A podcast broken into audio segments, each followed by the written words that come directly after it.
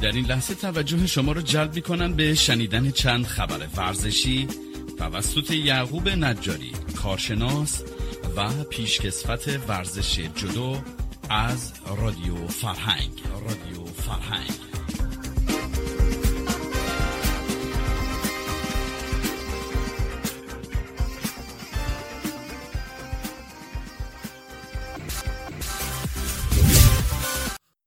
با درود فراوان خدمت تمام شنوندگان عزیز و ارجمند رادیو فرهنگ اخبار ورزشی نفته رو به استثار میرسونم و عرضه سلامتی و تندرستی را برای یکایک شما عزیزان از خداوند خواستارم.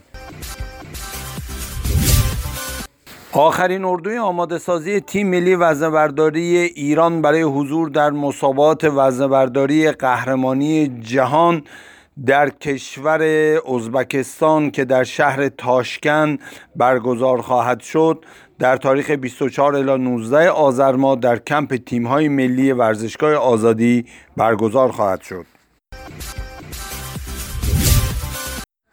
تیم ملی کاراته ایران برای حضور در مسابقات قهرمانی جهان فردا یکشنبه عازم کشور امارات خواهد شد تا از روز سهشنبه بر روی تاتامی مسابقات حضوری پررنگ داشته باشد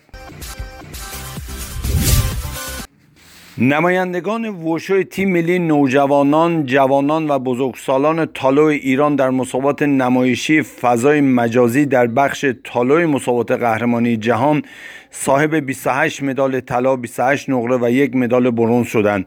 این مسابقات به خاطر مشکلات کرونا از راه دور و از طریق فضای مجازی برگزار شد. متاسفانه با خبر شدیم ابوالفضل حبیبی بازیکن تیم ملی بوکس و مویتای و کیک بوکسینگ ایران در شهر مرند جلوی سالن تمرینی توسط دو تن از دوستان خود به طرز فجیعی با چاقو به قتل رسید. روحش شاد و یادش تا ابد گرامی.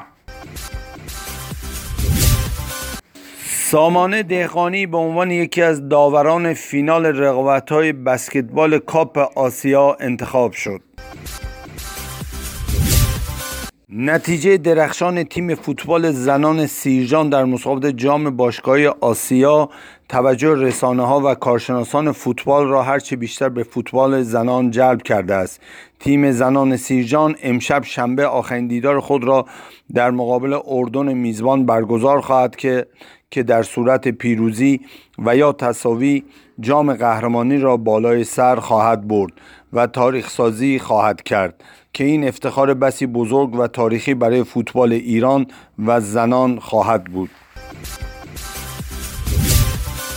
پناهنده شدن بکسور تیم ملی بعد از مسابقات کیک بوکس قهرمانی جهان و پناهندگی سه ورزشکار ملی پوش پارلیفتینگ ایران به کشورهای اروپایی خبر از عمق فاجعه در دستگاه ورزش و فساد و تبانی در این وزارتخانه دارد که قهرمانان هیچ گونه امنیت خاطر و آینده روشنی را برای خود در ایران ترسیم نمی کنند.